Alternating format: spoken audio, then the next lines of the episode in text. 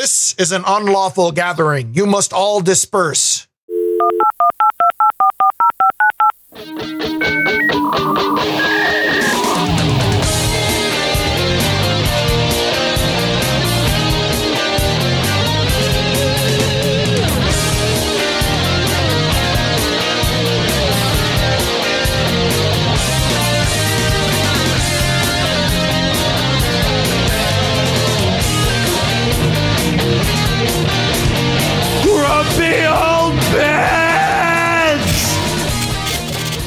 Hello and welcome to episode number 242 of Grumpy Old Bens Wednesday, January 10th, 2024. I am Darren O'Neill coming to you live from a bunker deep in the heart of middle America, just outside of Chirac, where the temperatures are dropping and the AI still can't write a good script.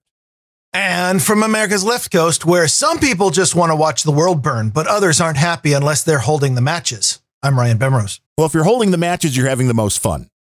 I was holding matches this morning on account of uh, what what the fuck did they call it? The, uh, I'm sorry, f bomb early in the show. Warning, warning, content warning. Grumpy old Bens may not be suitable for people who can't handle their fuck. Grump, yeah, grumpy old beds may not be suitable for children, adults, white people, black people, green people, aliens from outer space, or the undead. Oh no, the undead is totally our demographic. Yeah, okay, that's true. That's true. Um, yeah, we're we're we're getting hit right now by the beginnings of uh, the the local news actually used the term bomb cyclone, Ooh, which is which is apparently a, a weather phenomenon that didn't even exist five years ago, but it maybe it did, but it got a new marketing name. I'm not sure Right. what the hell a bomb cyclone is. a new what we've got is it's cold. And well, that would explain the way weather moves. Bomb cyclone there for you now. We are predicted to have about a foot of snow on Friday. okay, well, they, fortunately we're not, See, which is good considering that I have to go out and drive around on Saturday. yeah, the foot of snow is not going to be any fun. We had our first snowfall of this season here in just outside of Chirac on Monday, and it was the very heavy, wet snow because it was still just hovering a little bit above freezing. But I again was able to at least gas up the snowblower and make sure that runs because if we do get hit with 12 inches or so, that is worthy. That's worth 12 inches is worthy of a blow. Yeah. I'm hearing it before I even say it. I was I was waiting for you to finish the statement so I could say just that, but you beat me to it. like I'm I'm listening and I'm hearing it. This but- is what I get for not interrupting you. right, right, exactly. It's like that. You I'm don't trying, want to try to be shovel nice to Isobot here and not interrupt while you're saying something that can incriminate you. You want to get a good ISO. Exactly, exactly. So you want that. You do not want to have to shovel that stuff. You don't want to drive in it. But we haven't had a big storm in a while, so we're due. Yeah. I mean, I have been outside with a package in my hand with snowflakes going down the back of my neck, but fortunately nothing's been sticking yet And the year. neighbors didn't call the police because you were outside with your package in your hand. I, well, if they did, I was gone by the time they got there. This guy keeps showing up and he keeps having a. It's a it's really, you know, just just roll up to a random front door, deliver my package, and then move on. That's that's how I roll. That's exactly how the job description says. As long as the AI sends you to the right houses. or, you know, every house is the wrong house sometimes. This is true. I don't know. I'm the things that I see more. I I, I don't want to. I don't want to go back into this, but apparently I'm doing it. The things I see way too often is there are still houses that have Black Lives Matter signs in the yard. There are, you know, there are a non-trivial number of houses that have the the rainbow flag hanging up over the front door, uh, that have the the the text that's like we believe in the science and then goes on to show all of the non-scientific religious things like we believe that uh you know, that black lives matter we believe that all you know all rape is equal whatever it is those signs say They're all very confusing. and you know i i, I have some discretion O- obviously in order to keep a customer happy i got to make sure that i you know deliver the package and that i click the little thing in my stupid controlling app that says the package was delivered and then they get an email and everything. Uh, but right. in these times when it's raining like a mofo and it, we we are in a, a region of the uh, kind of let, let's just say a, a slightly lawless section of the country where laws are not prosecuted and therefore porch pirates are a thing. There are two major things that that I need to do in order to make sure that uh, your package is is delivered in good condition. One is uh, I need to put it somewhere that is relatively obscured from the street, and I need to put it somewhere that's not going to get rained on. In theory, Right. but there's nothing in the app or the nanny camera or anything that checks those things for me. So if you've got a sign supporting a terrorist group right out there on your lawn, your package might be delivered to you kind of wet unless it's delivered to one of the pirates or I have some discretion and and fuck people who decide to keep to live with their mental illness out in the yard. I don't want to see it. Yeah, nobody wants to know the insanity have- from within. One house on my regular route that I have to walk by no less than three signs that say, you know, masks required. If you knock on the door, you better be wearing a mask. Uh, Like, the, uh, you're you're never getting a knock on the door. You're never. go- I'm never going to let you know I was here. You'll Uh, just I- mysteriously walk up and maybe your package will be out front. See, I thought you would be the guy that would walk right up to the ring doorbell and then lick the package as you're putting it down on the porch. I also, you know, again, kind of arbitrary. A lot of times, if the if the front door is in a place that's really exposed and there's no good way to put it, what I'll do is I'll ring the doorbell to make sure that you know that you. So the the person inside, if there's someone inside, is the first person. Right. I will not hit ring doorbells. First of all, those just the generic default like a melodic thing is annoying to me after about the 60th or 80th in a day that, that there's so many people with ring doorbells. And then I, I guess this is an option. There are some ring doorbells that will talk to you. Like you walk Right, up to the door.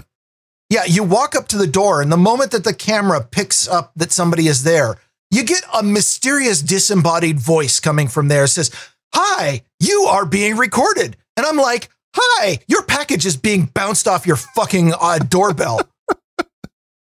You start playing dodgeball with the package right into the ring doorbell. If you have a conventional doorbell that only rings, and the, the other reason why I hate the electronic ones is half the time I'll push the electronic doorbell and it'll ring, and then I'll have somebody go, hello, hello. I'm not fucking talking to you. I don't want to talk to you. Come to your fucking door. But half the time they can't come to their door. Why? 'Cause they're not Because the doorbell doesn't just ring inside. It's notifying them on an app at work. You can't do anything with this information. they're driving down the expressway as they're speaking to you. Yeah. Yeah. Yeah. They're answering their phone while they're busy in traffic, cutting people off and tailgating because their fucking doorbell decided to let them know that there's something at home. Well, you can't do anything with this, can you? I might have. So, given the choice, again, whatever discretion I've got, I don't hit your fucking AI automated spyware doorbell. If you've got a conventional doorbell that makes noise inside, I'll hit that one because that means if you hear it, you're in a position to do something about it. The society we live in. Now you'll have people watching from their phones from 20, 30, 50 miles away. Like, dude, I, I see you coming onto my porch. No, I see you picking up my package. Dude, don't don't fucking steal my package. Don't come on, dude, don't steal my package. You are a fucking ISO factory right now. Uh-huh. Just don't steal my package, please. No. Now, do you get as a because I know you're like a third party delivery system on the big bad when we get the the notification that a package has come from the big bad company. They ask, was everything good? And you can give like a quick thumbs up to the driver that allegedly, you know, tells them they're doing good and they say they pass it along to the drivers. Do you get that? Or are you from a third party so you never really see the Well, I, I am from a third party, but my third party get that information. Uh, I have never had that information passed along to me. Now, I don't know if that means that it's all good or that it's all bad or that nobody's cared right? or what. I, I imagine that if I start having an inordinate number of thumbs down because people are like, yeah, this person left the package out in the rain and kicked over my Black Lives Matter sign.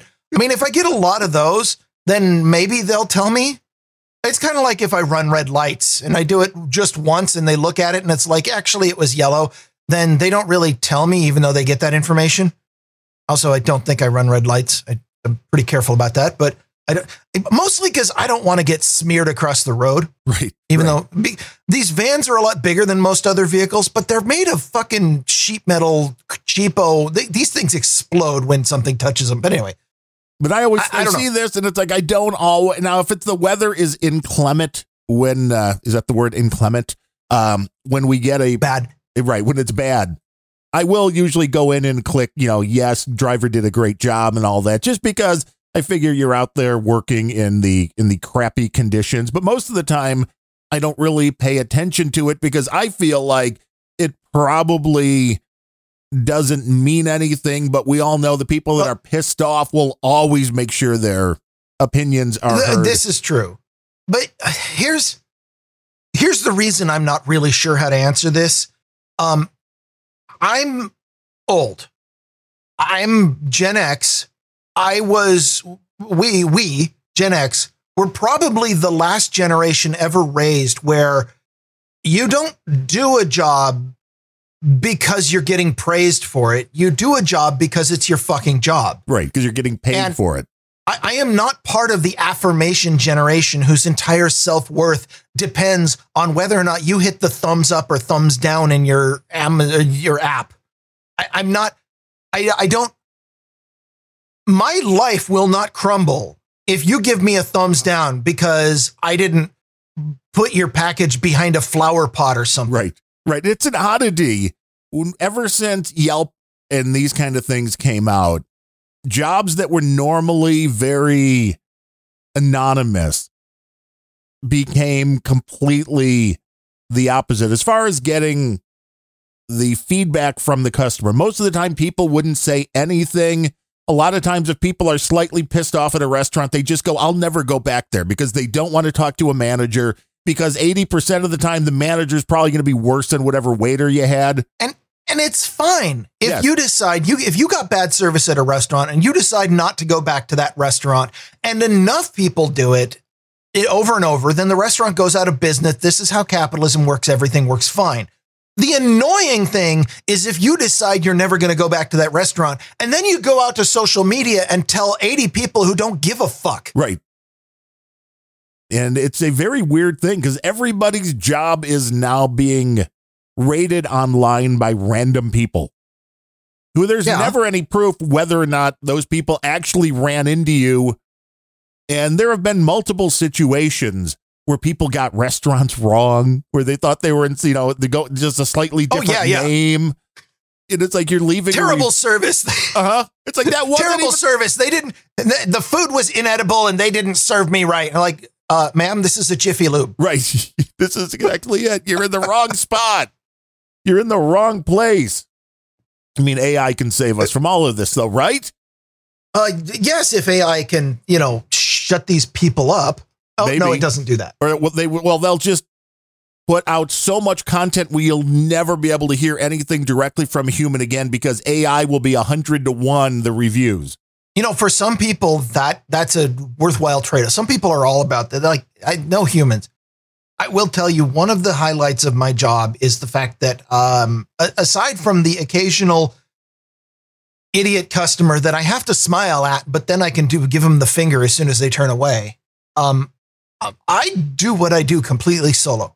I, I have a mobile office that is just one per. It's kind of like working from home, except my home is is a drafty piece of sheet metal on wheels that people try to run off the road. You see, some people live in those, so it's fine. Yes, there are plenty of people who live in that. I I deliver to motor mobile home parks too. That'd be funny if you delivered to a guy in a van down by the river. Well, it, I actually there's one place on my normal route which is an RV park. There are I, I've been doing this for three months, and for at least three months, I've been delivering to a few of the same people who like they just have an RV down at an RV park that I guess is on monthly or long term. Yeah, I mean, some people live like this. I have not actually been asked to give a package to uh, a homeless guy on the street yet. You'll get there. Although I have had one walk up to me at one point when I opened the door of the van and say, Hey, you got anything for me?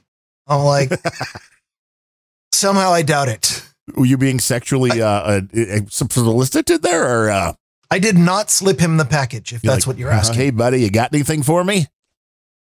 We know what that's all about.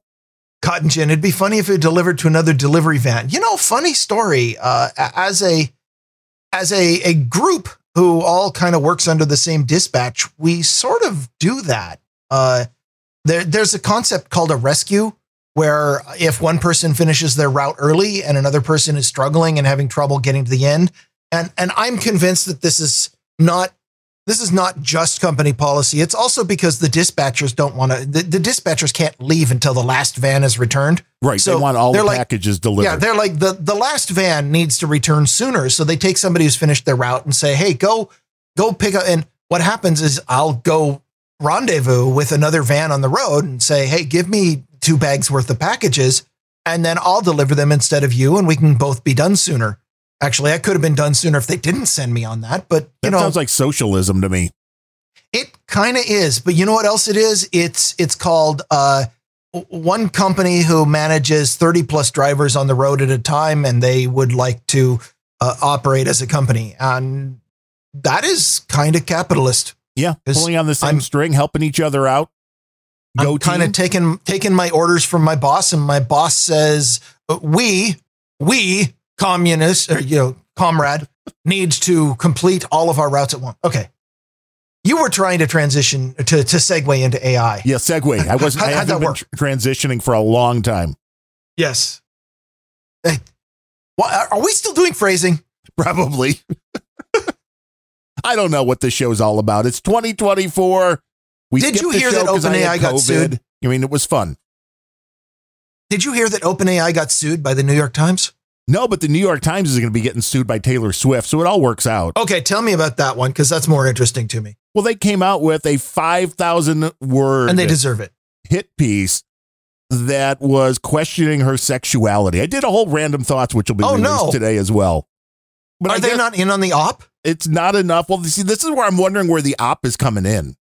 I, Adam and John are convinced that that's that it's an op, but Adam and John seem to be convinced these days that from No Agenda seem to be convinced these days that everything is an op. They Yes. think half of the half of the presidential candidates out there are ops. That Taylor Swift is an op. I don't know. But which is the, uh, that's the question. What is the end result? Well, they might be right, but who's running all the ops? You know, I just find it to be very interesting, as will be pointed out in the random thoughts, that Taylor Swift, the big thing was her music collection was sold, her record label was sold, and the company that bought it then turned around and sold it to a group that was funded by George Soros, which I would question why was that done? Did he really want to invest in Taylor Swift, or was this more of a play like, hey, we can give this to you if you play ball with us, or kind of a blackmail kind of thing.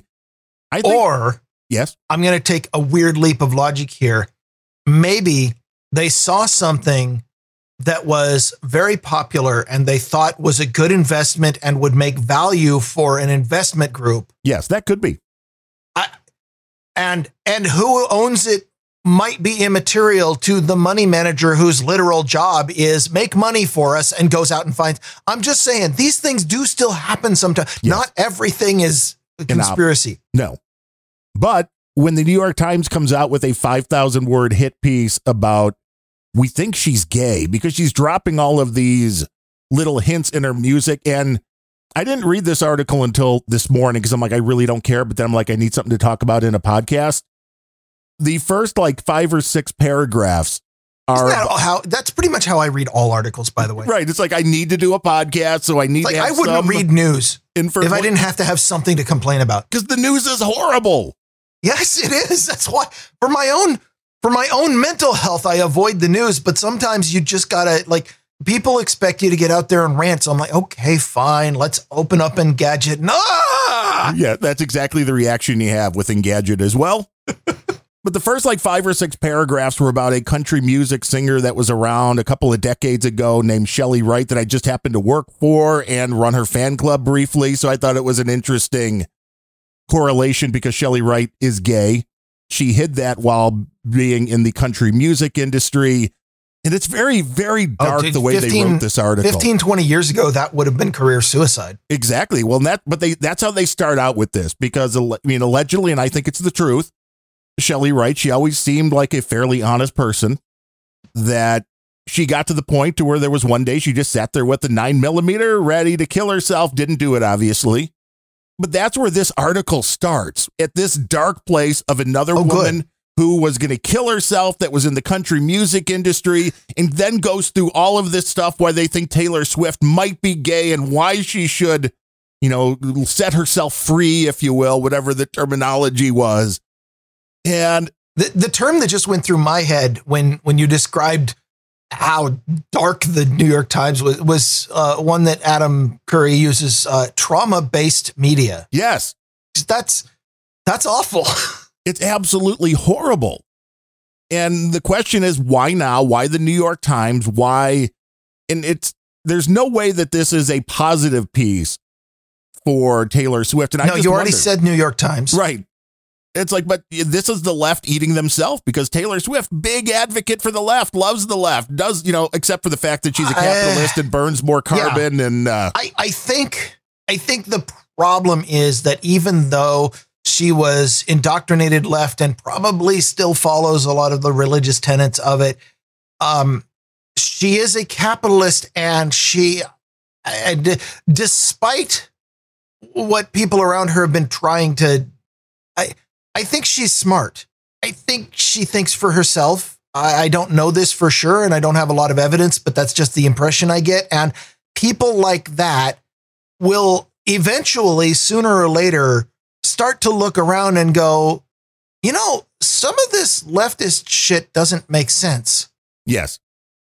And they're But, I using mean- me. They're using something that you cannot just be an advocate for the LGBTQ community now. You have to be a part of it. You have to be in it. You have to be gay. You can't just Well, be. let's just start with silence is violence. If you're not an activist for a progressive cause, then you're the enemy. That's that actually what they teach. And that is So- exactly the uh you know, the takeaway here for me is this is way more politically motivated than anything else because I think a lot of people are afraid of Taylor Swift because as you said, if she wakes up within the next 6 months and says, "Ooh, you know what? These Democrats, they're fucking everything up. I think you should vote for Donald Trump." I think her one endorsement could change the result of the election. And I know that scares a lot of people. Wait, you think? I think you you give her too much credit. I don't think her endorsement is going to change all of the people's minds who are planning on faking ballots and Well, no, that's true. That is true. But I believe she has enough. If you were to take away, It only takes a couple of corrupt secretaries of state to completely falsify an election, and I don't think even Taylor Swift is powerful enough to make them not do that. assuming you that's what's don't going to happen. have the voter fraud, is where I'm coming from with this. Because you're correct. You if we have- didn't have the voter fraud, then Joe Biden would have got 81,000 votes and not the 81 million they claim. And Donald Trump would be in his last year. You know, people would stop having to care about Trump right, in another over. 10 months because he'd be done with his eight years if they hadn't done that. but I in, in your in your banana uh, sniffing, Okay, Biden. you knew who it was. Your impression's getting better. No. Poor Joey.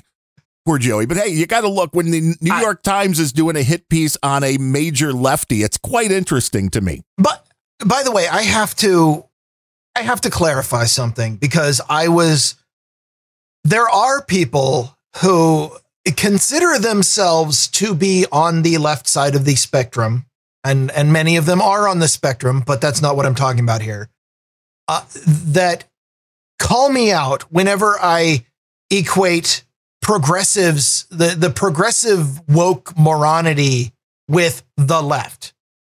And it is true. There, there are a number of people out there who are uh, liberty leftists, the kind of people who uh, you could call classic liberals, the kind of people who would have been the liberals of the uh, 60s, 70s, 80s, the ones who were fighting back against the religious right establishment and wanted nothing more than freedom, freedom, free love, free drugs, free everything. And that's not what eh, who is controlling the left these days. And so first of all, let me start out by apologizing to all of the classic liberals who want liberty and therefore, you know, for that reason are signed on to the idea that well, you know, we want to we want a knee jerk reaction against the the conservative religious whack job. Okay, I am for liberty, and I apologize to you for lumping in you with all of the woke retards out there on the in the authoritarian activist left who want to you know want to make sure that you have total bodily autonomy when it comes to being able to kill other human beings inside of your body, but no bodily autonomy whatsoever when it comes to uh, being able to keep yourself free from experimental medical drugs. Fine. You're not the same person. But if you are a classic liberal, if you are in that liberty left group, then what you need to do is reevaluate yourself and Stop calling yourself a Democrat. Stop calling your stop associating yourself with the party, with the side that whether you are calling it out or not, and most of them aren't, most of them are just keeping their heads down when it comes to the complete moronity of the progressives. You are attaching yourselves to a Thelma and Louise car heading straight off the cliff, which is the progressive far left woke retards. Yes. Th- these are the people who lead with their emotions, who have never seen a logical argument in their lives, for whom leftism is a fucking cult. And they have all drank the Kool Aid. And if you sign on, or I would argue, if you self identify as a Democrat today, because the biggest crime of the Democrat Party Okay, the biggest crime of the Democrat Party is it's run by a bunch of rich, wealthy elites who really don't give a fuck about the public and are trying to kill all of us and are starting wars and creating, you know, sending all of our money overseas because they're trying. You know, but putting aside that, outside of the top tiers of the Democrat Party, who are in fact basically run by a bunch of billionaires and don't give a shit about the rest of us, the biggest crime of the rank and file Democrat Party is none of them, not one, will step up and say, enough is enough. Woke is going too far. Nobody will decry the woke side of the progressives. And therefore, you are all complicit. Silence is violence, motherfuckers. If you vote Democrat, you are in a fucking cult. Yeah, they're afraid that they'll turn on them, which is again, the left will eat itself. You are not safe and, just because you're, oh, I'm a liberal. If you have a difference of opinion. And let me speak as a non affiliated independent. If you have been voting Democrat because it's the only thing you know, and you suddenly started thinking for yourself and realizing that the party is heading off a cliff, we welcome you. We, the non affiliated people who are sick of both fucking parties because they're all corrupt, you have a home here yeah, the things that are being pushed, which are completely the opposite of the things that should be being pushed. If you really cared about individual freedoms and treating people equally, you do not start basing everything on the color of somebody's skin or what they say their gender is or what their religion is. No, you're supposed to be treated by your character. Martin Luther King. Isn't Martin Luther yeah. King Day coming around here again? Uh, it, it, it always is. It's always less than a year away. It is treat somebody based upon the content of their character, not on the color of their skin. That was yeah, he he gave a speech about that. Uh-huh. And he was killed for that speech. And what the left has turned into now after we had a black president. So very ironic that all of a sudden these plans start coming in where it's like, no, no, no. Now it's the most important thing what you identify as. Oh, you're a LGBTQ plus. That's more important than anything else. You're black. That's more important than anything else. treat people based upon their character, treat them based upon what they do, treat them based upon what their abilities are. I know it sounds insane, You- but with the hiring practices that are taking these things into account, when this starts getting into things like airline pilots and brain surgeons, I have to ask you who you want flying your plane. You know this this whole argument you're making of treat people based on what they do and not their demographic group is uh, you're that's blasphemy. I know. If if you're uh, at least to the woke religion, you know, if it comes and, and down to the wokeness is a religion. Make no mistake. that- oh, it is. You know, if it comes down to the fact that gay Asian guys who are over six feet tall make the best air traffic controllers, then hire only gay Asian guys over six feet tall to direct those planes, please. That's not even what I want. What I want is only hire good air traffic controllers. I don't give a shit what they are. And it if they all happen to be gay Asians, then wow, that is an interesting demographic curiosity. But don't let that go into your hiring decisions. It makes no unless you can draw unless you can draw some kind of solid rational argument that says being gay and Asian together make you a better airline pilot. If you can make that argument and back it up with scientific evidence, and I mean real scientific evidence, not scientism religion, Right. if you can make that rational argument stick, then okay. Now, once you've got a causal, rational reason why being gay and Asian makes you a better airline pilot, I don't know. Maybe, maybe there's some weird gene that the color of your, uh, like the the specific level of melanin makes your alertness in the cockpit better or something. If if you can make that argument, which by the way is completely ridiculous, I I think, but I, I'm open to somebody making it if they can back it up with evidence. At that point, then you can say, okay, my gayness or my Asianness should factor into the hiring decision. Not before. I don't give a shit what statistical analysis you've made that, oh, well, it turns out that we've decided that uh, only only fat woke women are uh, good writers and nobody else can write and that's why we're using them to write all of our hollywood scripts no that is a fallacious argument I It's know a weird gene. but yeah. Huh? I know a weird gene. wait you podcast with a weird gene Yeah, I was gonna say I know a weird gene. I was just gonna see if he was listening live. That way Oh. now, now I'll know I'll get a message within 15 seconds. yeah yeah Like asshole. Unrelenting. Fridays. yeah he doesn't even relent on wednesdays I know. Why would you? It's a different day. It is a different day, but this insanity of, oh, we can't hire you because we have too many of your kind already is absolutely that- insane. no let's let's call it what it is that's racism I don't see anybody though. Where are to go along with the insanity? I want to know where a bunch of the little five foot tall conservative white guys are. Why why are there no protests that aren't enough of them in the NBA? I mean, this should all be going up and down the line as long as we're going to have DEI and we're going to have inclusion. And we have to have, you know, where are the five foot tall white men in the NBA? I want to know. I, I don't know. I, I, I I'm trying to imagine where uh, like that is really short for a male. Yes. Even Yes, it is. and uh, a- a- people of European descent tend to be taller than average, and so I'm just thinking how many people are actually that short. I'm sure there are a few. Uh, you know, if if Tony Cox wants to go out for the NBA, I'm sure that he's got a place for it. But The NBA likes Cox.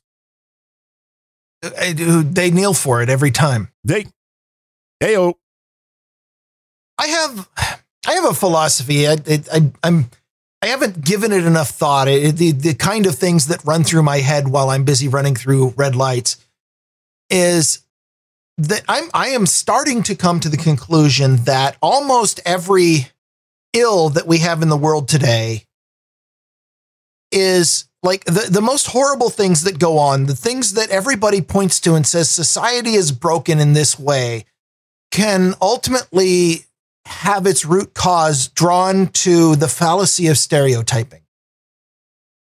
The idea, and, and it is it is so ingrained. Nobody nobody is taught critical thinking. Nobody is taught rational argument anymore. So the vast majority of people, possibly even the majority of people who hear me, do not understand that there is, that it is a logical fallacy and therefore a false argument to say most people in X category conclusion, you are in X category, therefore this conclusion applies to you. That is the fallacy of stereotyping or the fallacy of composition.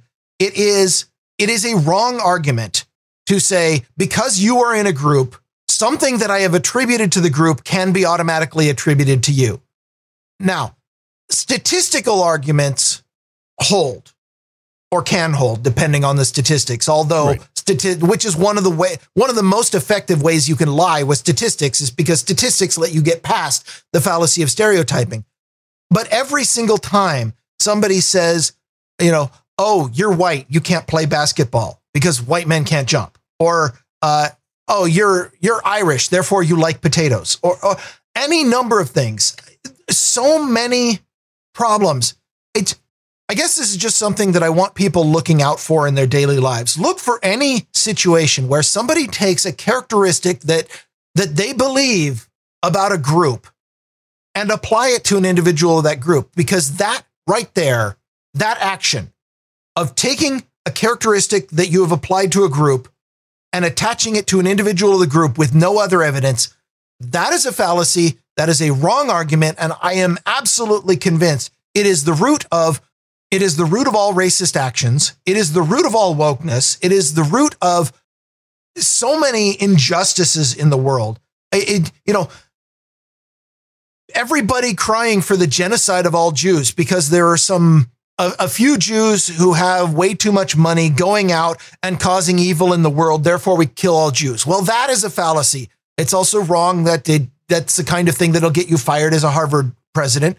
Have somebody worse hired, I guess uh, you know, but the same thing is saying, oh, you know, a few Palestinians decided to fire rockets at our country. Let's kill all of them. Again, stereotyping. It's uh, saying you're Palestinian, you should die. Right. It's identity politics.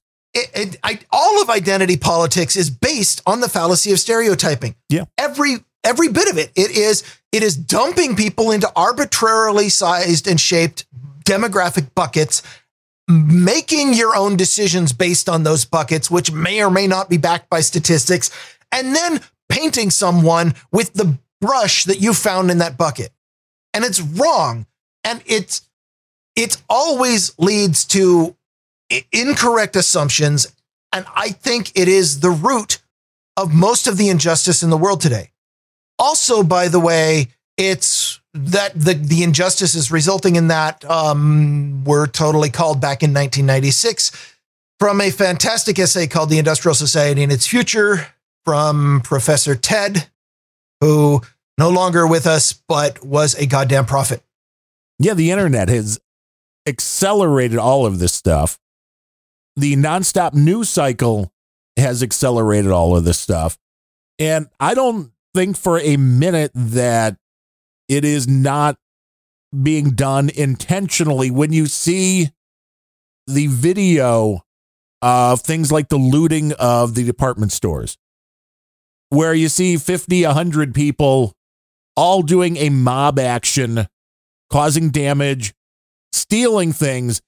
And you can tell based upon the video footage the demographics of this group of people.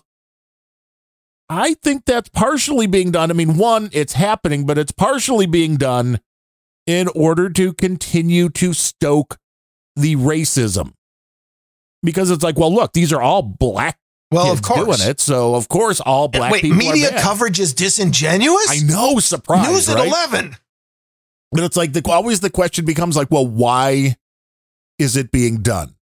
And, And- and when somebody puts up footage of that, uh, yes, the people who did that should be punished. Yeah. But the people who uh, may have been standing around, uh, it, just because they have the same skin color, no, that doesn't mean you should be punishing them too. No. And you I- don't look at that and go, well, because 50 people that happen to be in this demographic did this, the whole demographic is that whole you know that whole as a whole is represented by that And I've got a great uh, example uh, of, of kind of what you're talking about from my own personal experience. It, it was from from the time when I was in a riot, and well you started the riot to be fair uh, not personally, although I was throwing fuel in the fire, quite literally.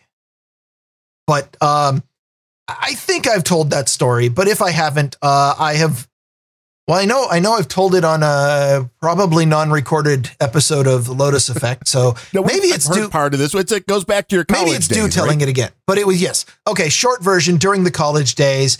Uh, the uh, there there are lots of stories about why this happened, uh, like the fact that the my my college campus was trying to establish a policy that said that. Uh, you are not allowed to drink anywhere on campus. And because it was a small college town, uh, a school of 20,000 students in a town of 25,000 people, figure the demographics out.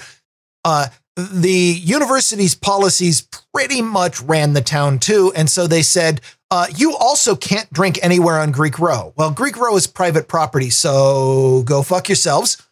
But that was one of the reasons given. And I'm sure that was the kind of thing going on. But what actually happened at the time was a party on Greek Row the weekend before finals. People are about to go to finals and then about to head home for the semester trying to let off steam, big party. Uh, it's at one of the live out houses. Then more people show up and more people show up. The house is only so big, it spills into the yard. Now it's in the yard. Now everybody can see it. Now more people show up, more people show up. Oh, did I mention we're at the very end of the semester and all these people are renting in their furnished apartments. And so they don't really give a crap about all the furniture they destroyed. So they grab the furniture, they pull it out of the yard. Eventually the furniture ends up in the street. Now there's a party in the street, except it's getting cold because it's late at night. They're like, we sure could use some heat. Drunken people, hey, let's set the furniture on fire in the middle of the street. and you were part of totally the drunken logical people. to drunken Right. mind. right Pretty soon now, what we've got is people standing around a bonfire. The fire starts going down after a while. People are still drunk. The kegs are not running dry. Just uh, suddenly people start gathering. Other people are coming in from all around in the middle of an intersection, in the middle of Greek Row. There's now a big bonfire. People are bringing, I may or may not have allegedly brought uh, an old cum soaked mattress that we did not want anyone using after one of our uh, handy handsy pledges got anyway. Um, what you guys were People- giving each other handsies no, but every once in a while you get that one pledge who cannot control themselves or Oh. and cannot apparently find a sorority girl to fix their problems. So you end up with a mattress you put on a bonfire at the end of the semester. Not saying many more about that. Uh, there was one point where uh, a couple people grabbed a lawnmower and decided that they they didn't want. Uh, that one got pulled out fortunately before the fire got to the gas tank. yeah that would be bad Uh, another another idiot decided that hey, we've got this keg and it's now empty, so let's throw that on there. Like, no, we don't need a shrapnel bomb in the fire. Thank you. That can be pulled out. Um, but uh, for the most part, it was yeah, right up until somebody decided that their party was too loud. The party was in the street. They didn't like it. They were going to call the local cops. The local cops came by and declared immediately, "This is an unlawful gathering. You must all disperse." And of course, a whole bunch of drunken people like, no, no, we're not going to. And then Make the cops, yeah.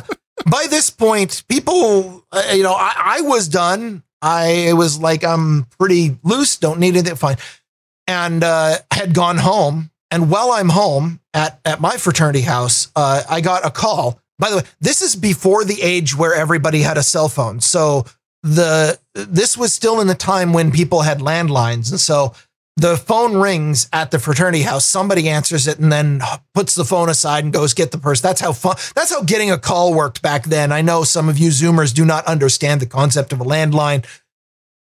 I get a call that says this is the Pullman Police Department and um, we need you to shut all of the doors and windows in your house because we're going to deploy tear gas ooh the fuck you say.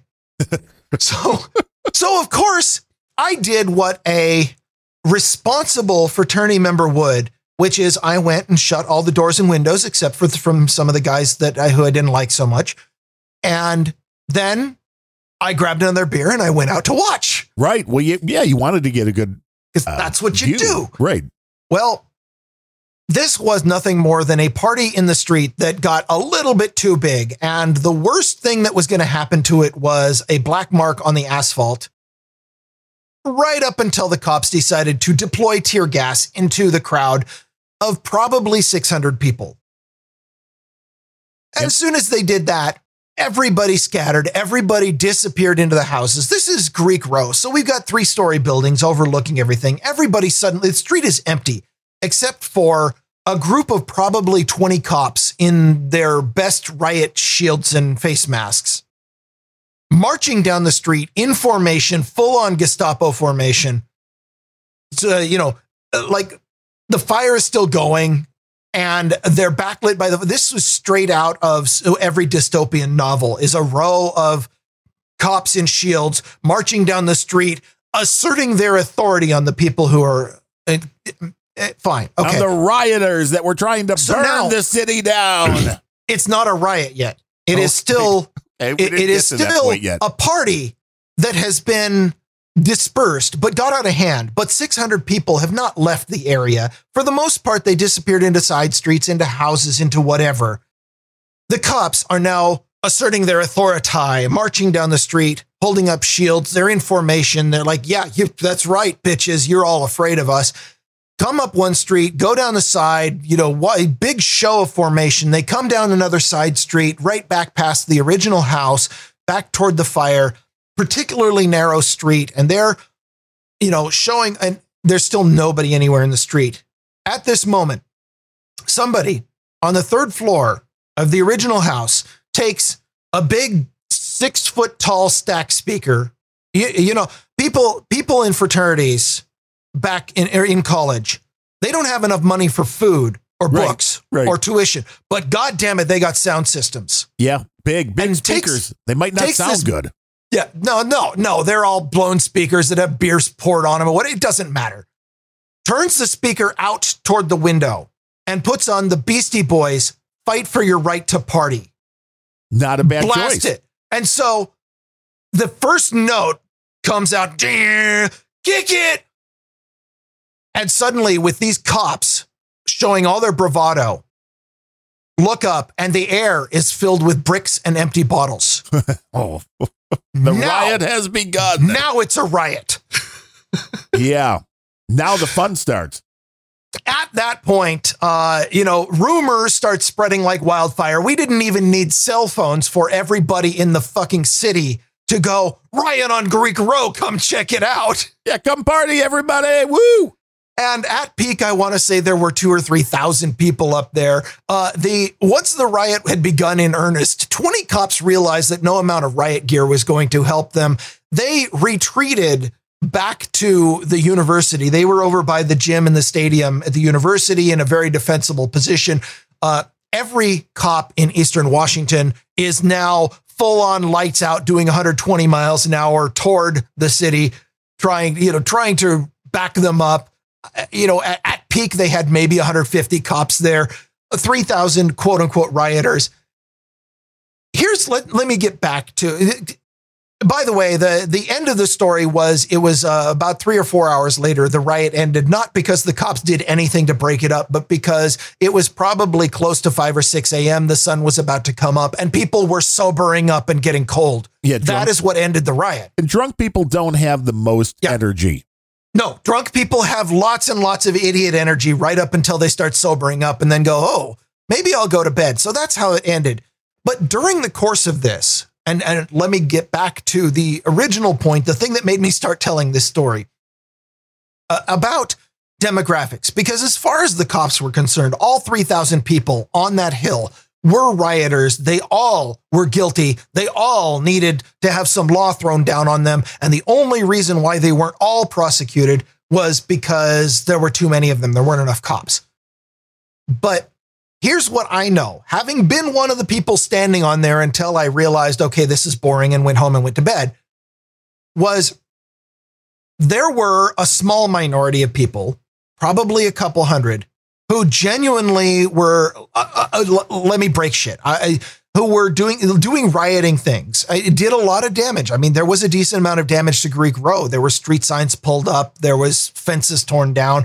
Uh, there was there was one car right outside of my fraternity house that it had one of those talking car alarms and one of the ones with the sensitivity set way too fucking high. So all week, this thing had been parked there, and every single time somebody walks by on the sidewalk a little too close, you hear this car going, protected by Viper, stand Right. back. Oh my God, yes. During Protected the course of the riot, at the end of the riot, that car was on its fucking roof and good riddance. Was it still going? Protected by Viper. I don't remember. That's the video I want to see. That car upside down and on fire, still saying protected by Yeah. Viper. I, Uh, I'm, I'm, but the point I'm trying to get to is there were multiple demographics, multiple type of people in the crowd that a lot of people would look at and say these these were all rioters. There were uh, certainly the people who were grabbing street signs and then running the street signs like battering rams through the plate glass windows in front of stores and then trying to go into the stores to loot the stores not a lot of, uh, quite a few stores got their windows broken in this way during the course of this event, but not a lot of stores got looted. Why? Because this is Greek Row. This is our home Right. for the guys in the fraternity. And there, for every person that wanted to break windows and loot local stores, there were people going, No, I know the owner of this local store. And we had what I remember distinctly was uh, somebody taking a street sign they had pulled up and throwing it through this the front of one of the local uh, apparel stores, the one that sells all of the the university branded store, you know, Spirit Gear, whatever the the rah rah stuff. Right, like the bookstore. And about four people all try to go in and just start grabbing stuff off. And about eight fraternity guys, including a couple from my house, stop and go, No, you're putting that back. And a couple of them were like, No, I'm not. I'm going to get out of here with it. And, uh, you know, they, they, they didn't, parts of their face were more swollen than other parts by the end of this. I, I mean, it was a real thing. And by the end, the image that I have, and I didn't, I don't have a picture because again, time before cell phones, not everybody took pictures of everything. And thank God, or there would have been a lot more arrests. True. Yeah, The there would have been ring doorbells everywhere. What I remember was a row of about eight fraternity guys standing shoulder to shoulder with their arms crossed in front of the broken window, just daring anybody to try to go in and loot this place. And a couple people tried and got kicked to the ground for their efforts. I'm just saying that when you see a demographic and you're like, oh, that's 2,000 rioters, just know that no, what you have is about 200 people who should be beaten down, who are rioting. And you have about 200 people who are trying to protect the, their neighborhood from the people trying to cause problems. And then you've got 1,200 people or 2,200 people or a couple thousand who are really just there because it's a spectacle and they want to see this shit. I mean, you know, you're basically telling the story of January 6th at the Capitol, right? I know, actually. you know, when you think about it, it's like this is why it is so vitally important on that story to know. But I wasn't there, so. Right. To know who the powder keg was, to know who the people that began the things were. Because as you saw in your case, it doesn't take a lot. It just takes one event. In this case, it sounds like maybe somebody threw a brick out the window, started a song, and all of a sudden, people are followers. That is absolutely true. People are followers and they're just there and they don't really even think about what's going on. I mean, granted, you have a better excuse if you're I mean, it was it was a spectacle. It was the most interesting thing to happen in this backwater farm town in years. Of course, people are going to want to watch it. you could just imagine the police calls too. It's like But- the town has been taken over. But the the ones who, you know, okay, there's the one rabble rouser who decided to put the music. Probably thought it would be fucking hilarious to start that song, "Fight for Your Right to Party." Okay, yeah. Um, the, Yeah, the little, people little who threw bricks. if it was like you know Karma Chameleon or something like the, that. The, the first person who threw a brick, yeah, that person probably should be arrested. Every single other people who picked up a brick or a bottle and threw it, probably, you know, okay, that is a criminal violent act. Not good. The people who stood there, no. Yeah, I mean, really, when you were growing up, every dumb thing you ever did with your buddies started out with a bunch of guys usually standing around going, "No, you do it. No, no, you do it. And- you do And it. by the way, the people who threw the second brick, the third brick, the the you know the first everybody but the first the first guy that's evil. The rest of them, these are all the people who wore masks in their car alone because somebody told them to. well, you got to get away from the virus. Yeah, I or the can't. popo. Yeah, I can't get away. I'd rather avoid the popo, but that's that's just me. That's just But me. you know, the funny thing is that uh, it being a small town and having been relatively well, having been, uh, I was an officer of my fraternity, and uh, because fraternities are the kind of people who very much attract the attention of the police. I, I wonder knew- why.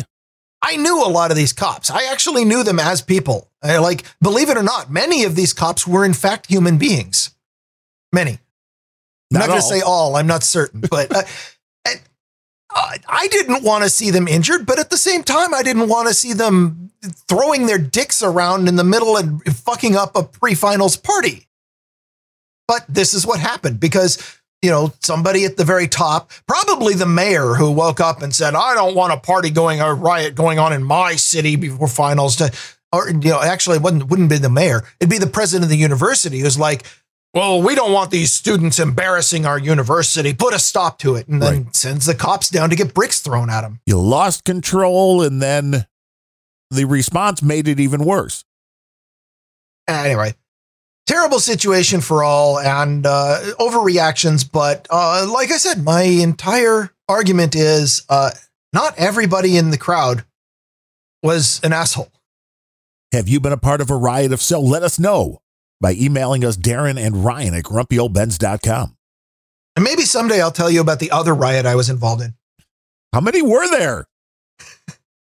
Numbers Uh, well, okay, if by involved meaning like in the general vicinity when riots were going on, three. it's riot talk with Ryan I-. I, I won't admit to how many I was personally, but there was. Um, do you do you recall the probably what 1999? Uh, there was a bunch of riots again, totally pushed by progressives. Uh, this this time, however, the progressive was against the WTO, the World Trade Organization in Seattle. They they didn't like the globalization that was. Uh, in fact, the funny thing is, at the time, it, it was all the lefties, the you know the the whack job cultists who were like, "I'm an activist. Point me, give me a cause, and point me to who to attack." And they were at the time fighting against globalization and against immigration and uh, trying to prevent all of our jobs from being taken away by illegal immigrants and stuff like that. And they had a riot in downtown Seattle. And I happened to be caught on a rooftop because I was uh, visiting someone who worked at one of the local buildings or, uh, yeah, businesses. On a rooftop with a highly Um, powered rifle. At the time, I chose, we were, we just decided to stay in the building until the, for one thing, the Seattle Police Department, much, much better equipped than, than a little tiny college town. So, yeah, I would think. Um, yeah. So uh, they they they had the uh, water hoses and rubber bullets out real early, and uh, so that that shit was cleaned up in a couple hours, and we left another hour or two afterward when the cops' presence declined a little bit, and we weren't going to get arrested just for driving through. Well, yeah. Well, that was way before they were defunding the police. Honestly, I was a whole lot more afraid during that one than I ever was in Pullman. I mean, that makes sense. That makes sense. It's just insanity. You don't want to get caught up in any insanity because one idiot next to you does something that can cause you to become injured or dead. And you Yeah. don't know what's going to happen. And on, if if I'm going to become injured or dead because of someone's stupidity, then justice demands at least it be my own stupidity. That would be nicer anyway. That would be nicer. I don't. I, if if someone does something stupid and it ends up getting me killed, then I'd better be. If there's any justice, it's me that did it. It- I don't. It would just be an injustice for somebody else to do something stupid and I get killed. This is why, for example, I don't really want our current administration in Washington D.C. to be starting World War III because Seattle's going to get nuked. And while I'm okay with that, I don't really want to be one of the people getting nuked with it. Yeah, you haven't built your bunker yet. Yeah. You I haven't get down moved to Hawaii and built my underground bunker. Is that? Oh. Uh huh. That's the place to do it, man. I hear. I hear that's all the rage. As long as you can swim. Ask I'll the- just take the bridge. ask ChatGPT where the best place to build a bunker is. It'll tell you. Uh, yeah, Mars. well, that might not be the worst idea. First, you have to get there, though. Okay, so New York Times sued OpenAI. Wow, Uh, this was a, we took a long t- detour on that story. I'm okay with that. We got time to fill. That's true. Um, uh, let's see. New York Times. Well, okay. Let me let me go ahead and list the three lawsuits that all have popped up in the last week. New York Times is now suing OpenAI for quote right being able to write an article in the style of New York Times, and that is in fact the prompt that they gave ChatGPT was. Uh, one of the prompts that they said was write an article in the style of New York Times about such and such topic. And they got an article that very much looked like it could have been written by the New York Times in such and such topic. And while people who like ChatGPT may look at this and go, that's a great feature. The New York Times said plagiarism. Hey.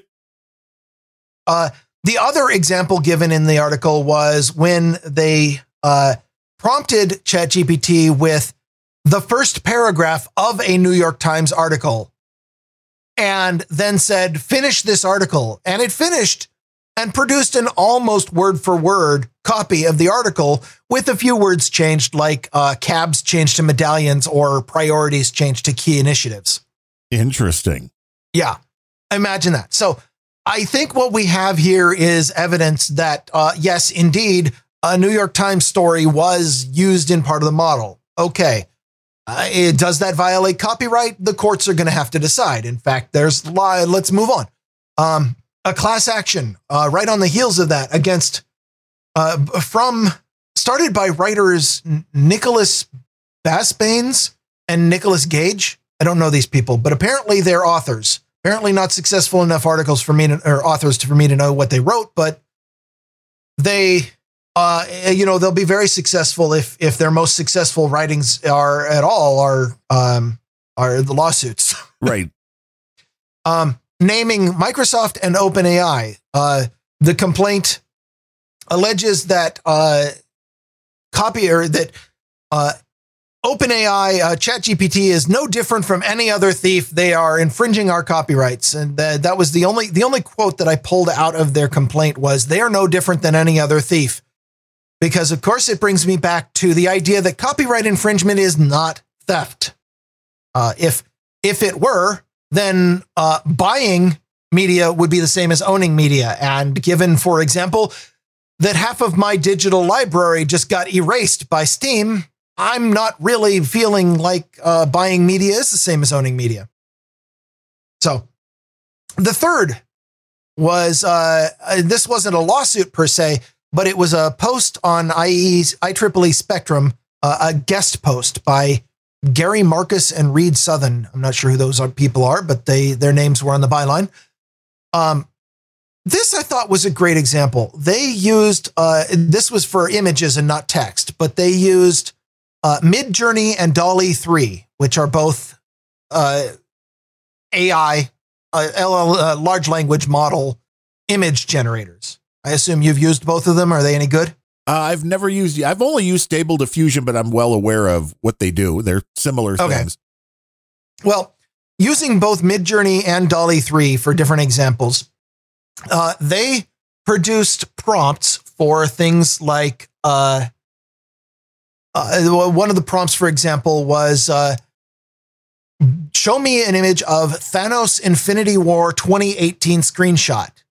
And then they got all indignant when what they got was an image that very much looked like Thanos from Infinity War and very much looked like a screenshot that could have been in that movie. Now, they admitted that it wasn't an actual screenshot for a movie. It was not a pixel perfect replica of any particular frame in the movie. It just looked like, again, the tool seems to be working Right. and they think that's bad. Um, so uh, I'm, I'm trying to. There it is. I'm dropping a link in the troll room, which will also be in the show notes. The image here, uh, the the image at the top of that article shows a bunch of things that were generated by this based on prompts that sure as hell look like they came out of a copyrighted work, but they were actually generated by these LLMs. And this is being used as de facto evidence that the LLMs are violating copyright. And I I'm of two minds about this, which is why I wanted to bring it up here. Also because I I like slamming on copyright anytime I can. Uh let's see what what else did I write in my notes? Um at one point they said uh they uh oh near perfect replicas of trademarked characters was what was created. So Yeah. I guess I'm sorry. Yeah. I mean, I'm looking at these images and there's Darth Vader and there's Sonic the Yeah. Hedgehog and there's Homer Simpson and there's Woody from There's- Toy Story and Oh, Mario. there's no doubt. There's no doubt they are recognizable as characters from copyrighted works. Uh, what they what they are not, in any case, is uh, I don't believe they are uh, any a frame. They are not a screenshot. They are not a frame. They are not a pixel perfect representation right. Of any copyrighted work. And that is ultimately where the question of copyright is going to come in. Because I think that current copyright law is going to fall on the side of the LLMs right now. I would agree. And the, the reason for this is that copyright there, uh, you know, the Supreme Court held long ago that copyright does not protect an idea. It protects a fixed expression of an idea and that uh, derivative works are quite specifically allowed by fair use. And even if these things look like they are screenshots from the movie, an actual screenshot from the movie would be a copy of a copyrighted work, which is the pixels in the movie, but these aren't. And what this might be is an impetus to change copyright law to cover this. I personally think that would be an incredibly bad idea, and I've got reasons for this. But I don't think it falls. I don't think it's in danger of. Of I don't think it violates it right now. But there's sure a lot of lawsuits about it. Well, there's a difference between copyright and trademark, which something like Darth Vader, I believe, is trademarked when it comes to making toys, making t shirts, and all that kind of a thing. So there are different protections in different ways because somebody will understand that Mickey Mouse is a character which is going now into the public domain, at least the early. It- it- Ten days ago, You know, the early Mickey is now that Steamboat Willie Mickey. Steamboat Willie, the, the very first Mickey Mouse, is now public domain, which has resulted in a whole lot of memes t- using that image. I'm sure because they're like, ha ha, Disney, go fuck yourself. You can't do anything about it. And it's working the way it should.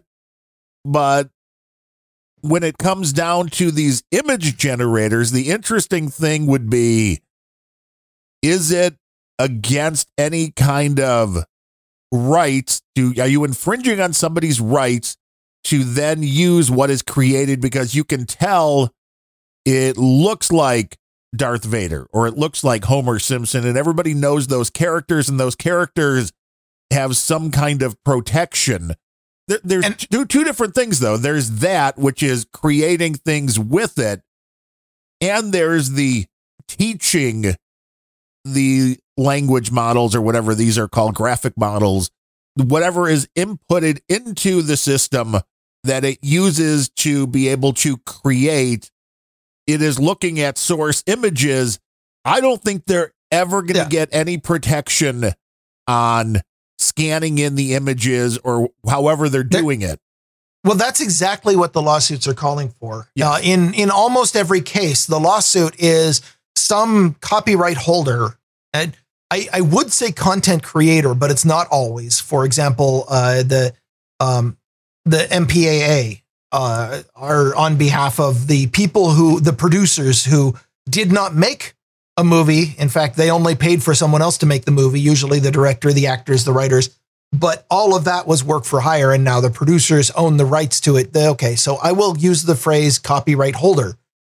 the copyright holders saying and in fact trying to get the law the government to insist that these large language models can no longer use copyrighted works without specific permission from the copyright holders in order to train their models and that that is in fact they are asking for no less than that And there are a lot of people out there saying, good, these things can't. Now, uh, at the same time, uh, you know, OpenAI has publicly admitted that, you know, there wouldn't be a ChatGPT if we couldn't use copyrighted materials to train the model. There's Right. just not, there's not enough in the public domain and there's not enough people giving their explicit permission.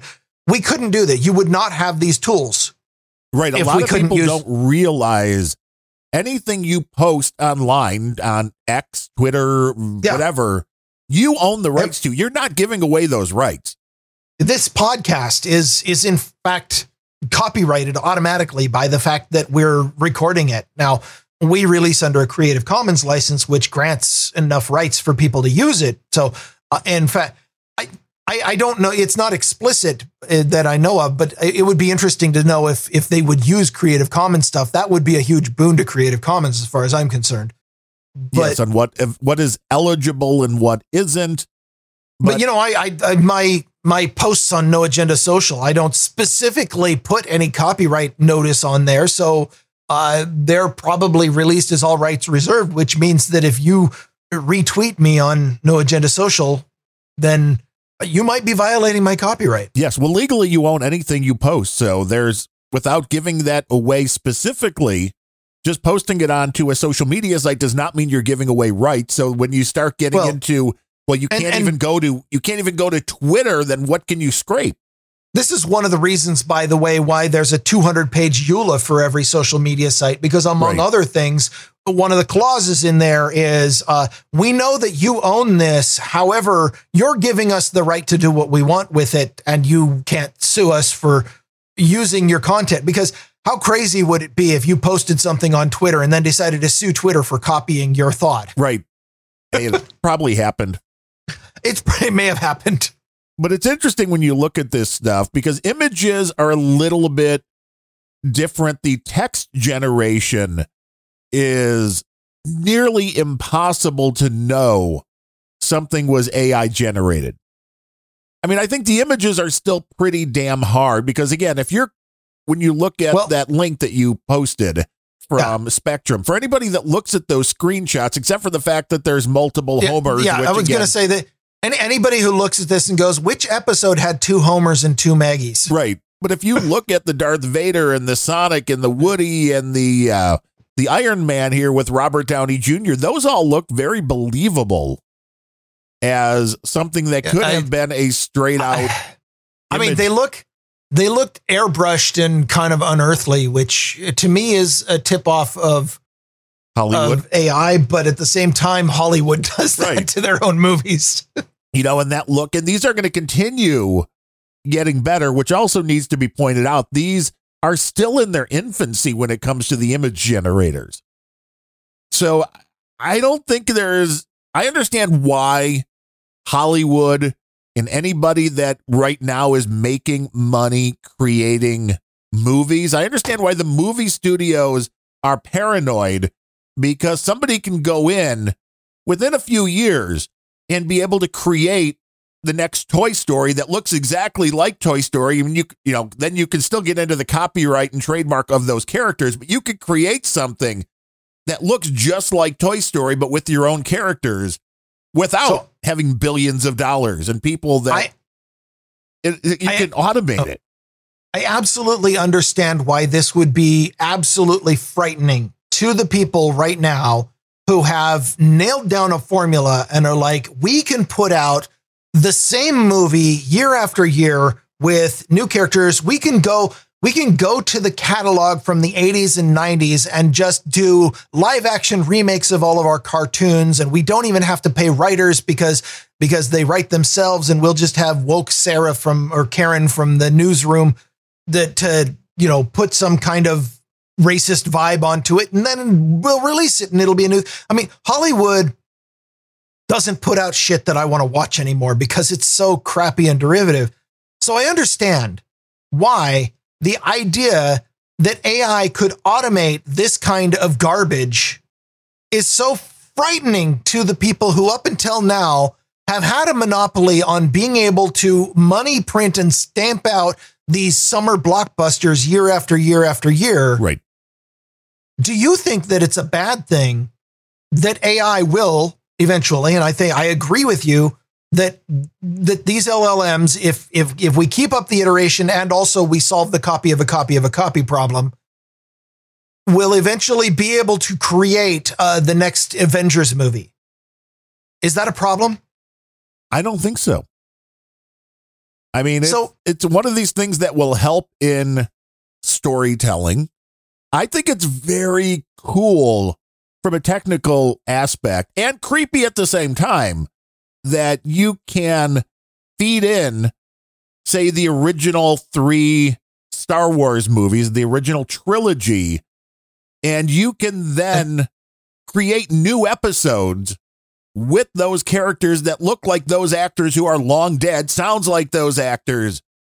And if you start from just the first three, there's no wokeness to Right. it. So they'd probably be better than what Disney's putting out now. Exactly. That would be much more interesting. And this is going to happen whether the studios like it or not. So this is another case of like, and we know the knee jerk reaction. We were around, you and I, and most people listening when CDs came out and they're like, holy shit, digital, we got to do something. We got to have DRM.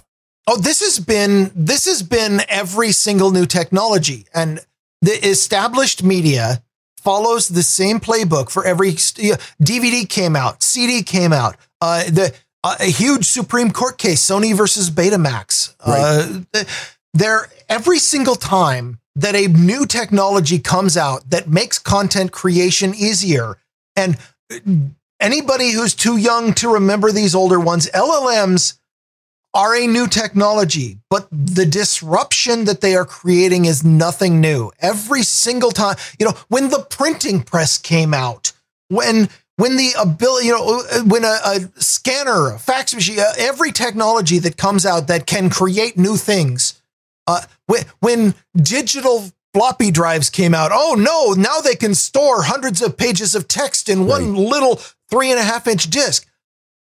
Here's the playbook that every one of the big established media companies, and when I say established, they're generally huge corporations who, up until the new disruptive technology, have had a monopoly on some aspect of creating the media such that they get really, really powerful and can control what comes out.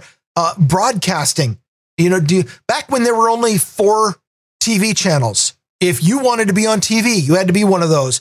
And then UHF came out and people freaked out. They're like, no, you can't add more channels. Now any any local company can put out their own PBS station and put you there. Yeah, okay, that that happened. And then now we have YouTube. Right. We can live So- stream. So now, now you can live stream your video games, and people might want to watch it. And boy, you know, see, CBS doesn't get a cut of that.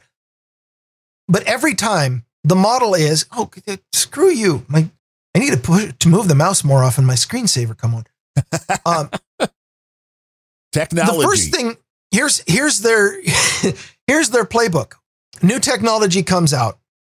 First thing they do is they set out the word, and of course they own all of the old technology, so they own things like the the media, and so big propaganda blitz. The new technology is bad. It's illegal, at least until we can control it. So the first thing they do is they smear the new technology. They smear all of the little startups creating the technology. I don't know that OpenAI is necessarily a plucky small startup, not when their big investor is is one of the old tech corporations, but it's an old tech corporation that hasn't been innovative in 40 years, so maybe we'll allow it. Um, then the other part of that is that they sue the little startups out of existence. They're like, no, we don't like this. Copyright, copyright, copyright, or, or intellectual property. You have to not exist because we're you're not us. Okay. Even if there's no even if there's no nothing to their claim, they still sue and throw so many lawyers at it that you know, your little startup with a thousand dollar operating budget can't afford lawyers. You're you're done. Um, step two: the big established media company uh, buys or adopts their own version of the new technology. Uh, the third step is they use their pet regulatory agencies to establish government controls so that you can't have new startups competing with them.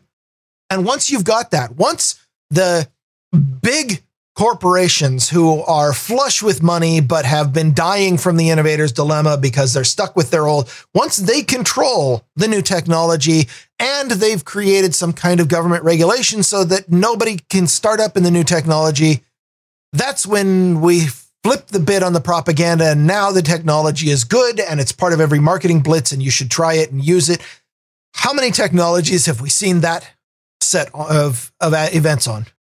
All of them, all of these disruptive things, like you said, from videotape to CDs to DVDs. When you look at it now, anybody that is creating content which goes on a screen or comes out of speakers, which is pretty much all content, can be replicated using an AI probably within the next 10 years to the point to where it will be professional and able to be done without the, you know, six fingers and the other artifacting and all that other kind of stuff. I actually think they should keep the six fingers thing. You like that better? You're like just like the uh, alien women with four breasts. You're like, hey, more is better. I, I'm really just waiting for like like the six finger thing should catch on in all mainstream media and pretty soon, what you're going to see is people getting plastic surgery to get extra fingers right. added just so they can look like what they saw on Instagram. Or right, you got to have the six fingers to be cool. there's there's already that product that you you can. What's the thing? It looks like it goes on a finger like a ring, but it looks like an extra finger. Right. Yeah, I saw that which is perfect it's, if you want to be able to trick those cameras yeah. when you're robbing or, your uh, or when yeah when somebody takes a picture of you and you're like no that is, that person has six fingers that's obviously AI generated. Obviously AI now it's, it's going to be interesting. I, because there's no way to enforce what somebody could use to program one of these models. There's just nothing you can do to yeah. you, you could say don't well, do it well, you you can say don't do it, and then if if they, I mean, I would say that those images that I posted, uh, or or the New York Times examples, are prima facie evidence that yes, copyrighted works went into the training of the models, and I don't know. Maybe, maybe you can say, uh, I'm sorry, your LLM must be trained only on things that aren't copyrighted. And what you're going to end up with is every prompt looks like a, a abstract pixelated Steamboat Willie. Right, right. You're going to say Taylor Swift is going to look out, come out looking like 1927 Mickey Mouse. Well, and that's what a lot of these things are trying to do, which would be to poison the well. Yeah, that's exactly what they want to do. That's the the the copyright holders literally want to destroy this new technology. They want to destroy the industry. This is this is step one destroy the startup, destroy the, st- they will, they will fully embrace it once they've completely killed all of the LLMs that they don't own. And that even includes open source, which I'm not sure how you can even do that because it's going to be tough. But we are still in the stage where the technology is bad, according to copyright holders, according to established media, and we must destroy it. it. It is not until established media corporations control it that you're going to see them be on board and like it. So right now, and we're also we're also seeing the regulatory part. Right now, what we're seeing is the push, and this is the the reason for the lawsuits. The push is we want we we don't want you to be able to use uh, any copyrighted material to train your models. That that's actually what they're saying. Here's my problem with it this is how we train human artists. Right. Um, if if you take somebody who has lived in a cave all their life, or uh, you know, in a, in a woke commune or something, who has never seen a single Disney movie, never seen Marvel, never, and you tell them, "Make me the next Star Wars." Well, it's not going to look like Star Wars, is it? Probably not. okay. Well, every human artist every human creator, you, you nobody creates out of a void. That's how you get abstract art, which, uh, well, fans of Picasso might be like, oh, well, this is the most ingenious, ingenious thing. No, it, it, it looks like nothing. It looks like something that that a fourth grader drew by accidentally spilling a container of paint into silly putty. almost everything that's created is based on something else. People look at other things. Musicians listen to other things. Authors read a lot. Then you take all of these influences, you mix them in that meat sack you call a brain, and you create something new, which is influenced by everything you've ever encountered. That's why the best artists, the best authors, the best musicians are the ones who have looked at millions of pictures in their lives, who've read thousands of books in their lives, who've listened to hundreds of thousands of songs in their lives, is you have more things poured in. And that is exactly the same process. The only difference is that these computerized LLMs make it faster. They do it a lot faster.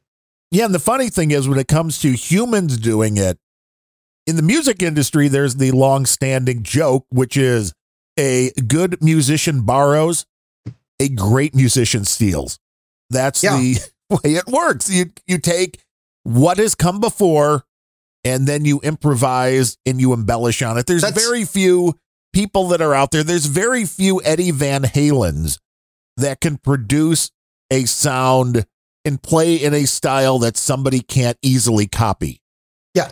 There are a couple of them, and they are the, uh, in any field, they are the superstars. And oh, by the way, the superstars, the LLM will never be able to reproduce them. The LLM will never put them out of a job. If you're really good, you'll always have a job. The people who are suing LLM companies are the mediocre ones who are turning out Drek. They're the ones who are turning out schlock, the ones who are turning out modern Marvel movies. They're the ones saying, yeah, the stuff we create is so bland and derivative and copy of a copy and formulaic Right. that a computer could replace our entire creative team and you wouldn't know it.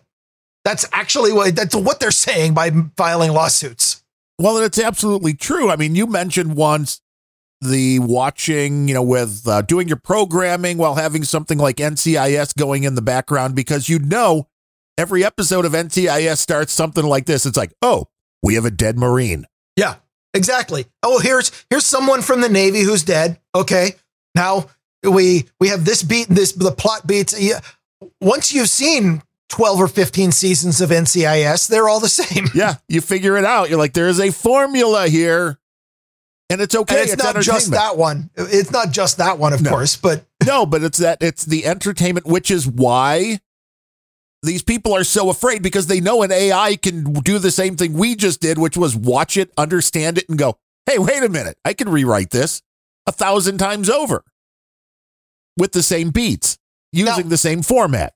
I admittedly I chose NCIS not because I I want to be intrigued by the plots because like you just pointed out the plots are formulaic. Every episode has exactly the same plot beats. I even know I can look at the the progress bar uh, underneath to know okay there's 12 you know 16 minutes left in the episode so it's now time for them to accuse somebody but get the wrong person. That's like you just Right. know where the plot beats are. That's Yes. fine. Their the writers are consistent. The you know the reason I chose that was because that show was in fact well had well written dialogue and was snappy and and the characters were well characterized even if they were doing the same damn thing every single week you listen to them and you're like you could i mean they had hell yeah moments they had Right.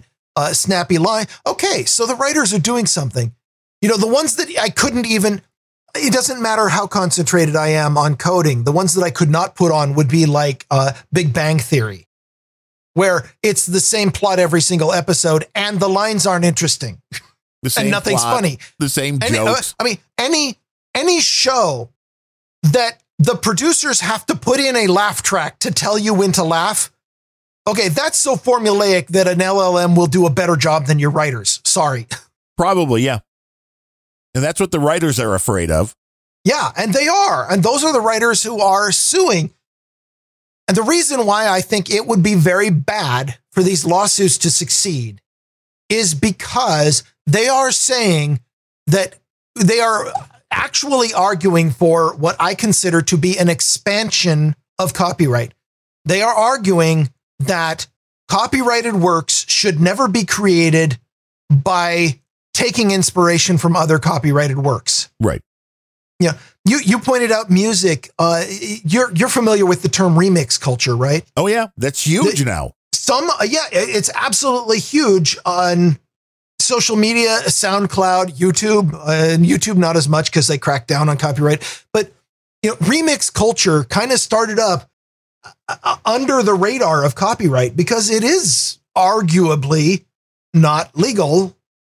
It certainly violates what you know a lot of copyright holders would consider the spirit, which is uh, to remix a song, you actually take the audio clips and snippets of the audio from a couple other copyrighted works, Right. remix them together, and create something new. And anybody who listens to remixes would undoubtedly go out there and say, hey, this is something new. This is something different. I'm glad this was created. This is, you know, this is a benefit to society, but it used copyrighted works to create. I, I, I would argue that the vast majority of what is created used something that goes before. And Right. Well, this is The where the people- technology has changed massively because the whole rap craze when it first came out was also, in a way, remix culture because they were taking licks and stuff from other popular songs and Oh, yeah. using those as the music bed. V- Vanilla Ice, who basically got his career shut down because he ripped off Queen. Bump, bump, bada, bump, bump. Yeah, I mean, good tune. Either way, like really both of them were good. They were catchy. But yeah. the technology is there now with the remixing that you can take pretty much any song you want, throw it into a PC, and have software say, I'm just going to lift the bass line, I'm just going to lift the drums, I'm just going to lift the guitar, I'm just going to lift the voice. And while it's not perfect, it's way better than it used to be because you used to have to get Yeah. somehow you'd have to get a clean vocal without all the music. You'd have to do all sorts of things. And I remember Dave, I think it was David Bowie back in the day released like one of these massive box sets on, you know, DVD or something like that that let you remix the album if you wanted to. It gave you all the individual tracks and like, hey, if you want to do a remix, that was early on. Now you don't need the artist's permission because all you need some software and you throw any song you want in and it'll lift the voice. And there, there's some very interesting things where you can take, you know, Tony Bennett singing I Left My Heart in San Francisco, but put it to the music of Metallica's Enter Sandman. There's just really bizarre stuff that somehow and- and- works. there are there are some incredibly cool mashups that do exactly that. I, I, I guess my argument to copyright holders is that if you have been doing a creative thing and made your entire career off of doing this one thing and technolo- technology moves on and suddenly any script kiddie with a PC and a particular bit of software can do the thing you've been getting paid the big bucks for Right. years, then maybe you deserve to stop making the money on that because you haven't been creative in a while. If if if it's if you've been doing exactly the same thing over and over again for 20 years and getting paid for it, count your fucking blessings. You got paid over and over again, but you know what? Eventually, this thing called progress happens, and maybe you're not entitled to just keep doing the same thing over and over again. Maybe you should do something new and benefit society by being creative again, or slow down and get out of the way and let somebody who is going to be creative. Like you said, there is always going to be somebody who is creating something truly unique and amazing. And technology, which can only copy, is never going to create, do like true creative stuff. So if you're, I guess my argument is if you're going, if you're in danger of being put out of a job because of AI, maybe you deserve to be put out of a job because of AI. You know, I'm waiting for the big studios like Disney to realize we could just throw in our all of our uh, Mickey Mouse cartoons and press a button and just have it keep spitting them out. You don't need any people to do it. I mean, that's basically what they're doing. Yeah. You know, I, uh, as soon as Disney realizes that they don't even need any of the woke writers anymore, because they'll just they'll just train a woke LLM on all of their woke movies, and suddenly they can create the next Star Wars for every year for the next twenty. it's all you need to do. It's all you need to do. We do not have AI writers here, though. No, no. In fact, we don't have writers at all, and it shows. We are a value Oh, for value the- podcast.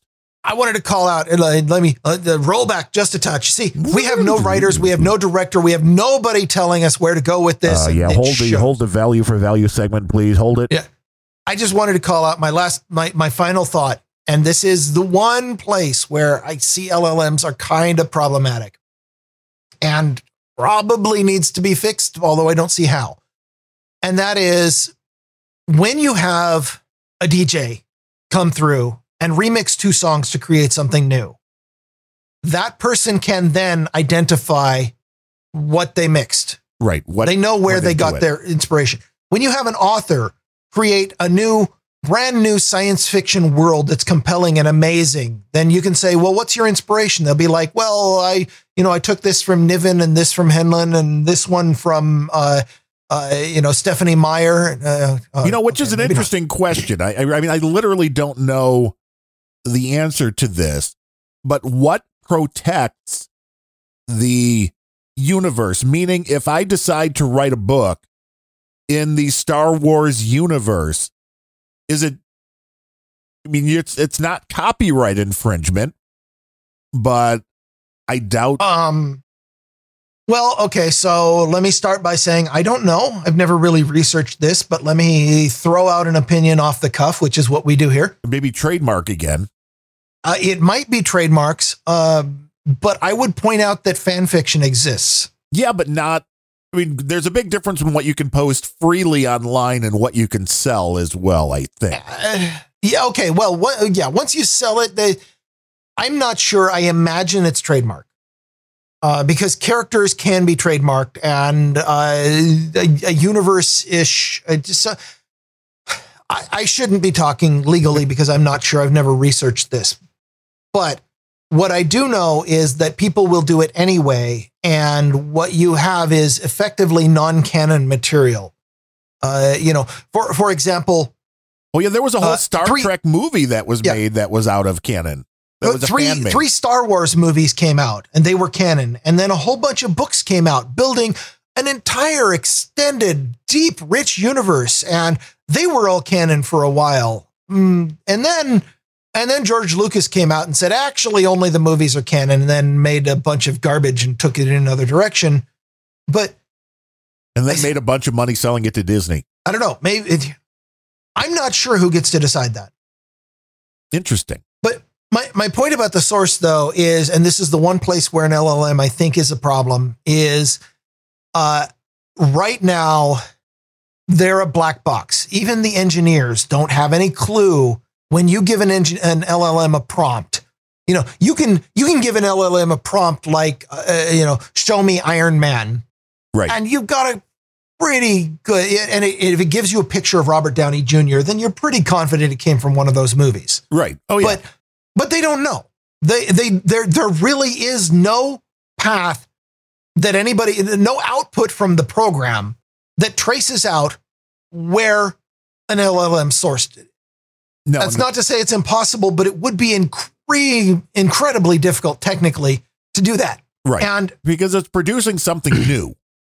I, I, it is arguable that when you, you know, when you create something, you, I can see the argument that says you should be able to point to what was used, what this is a derivative of.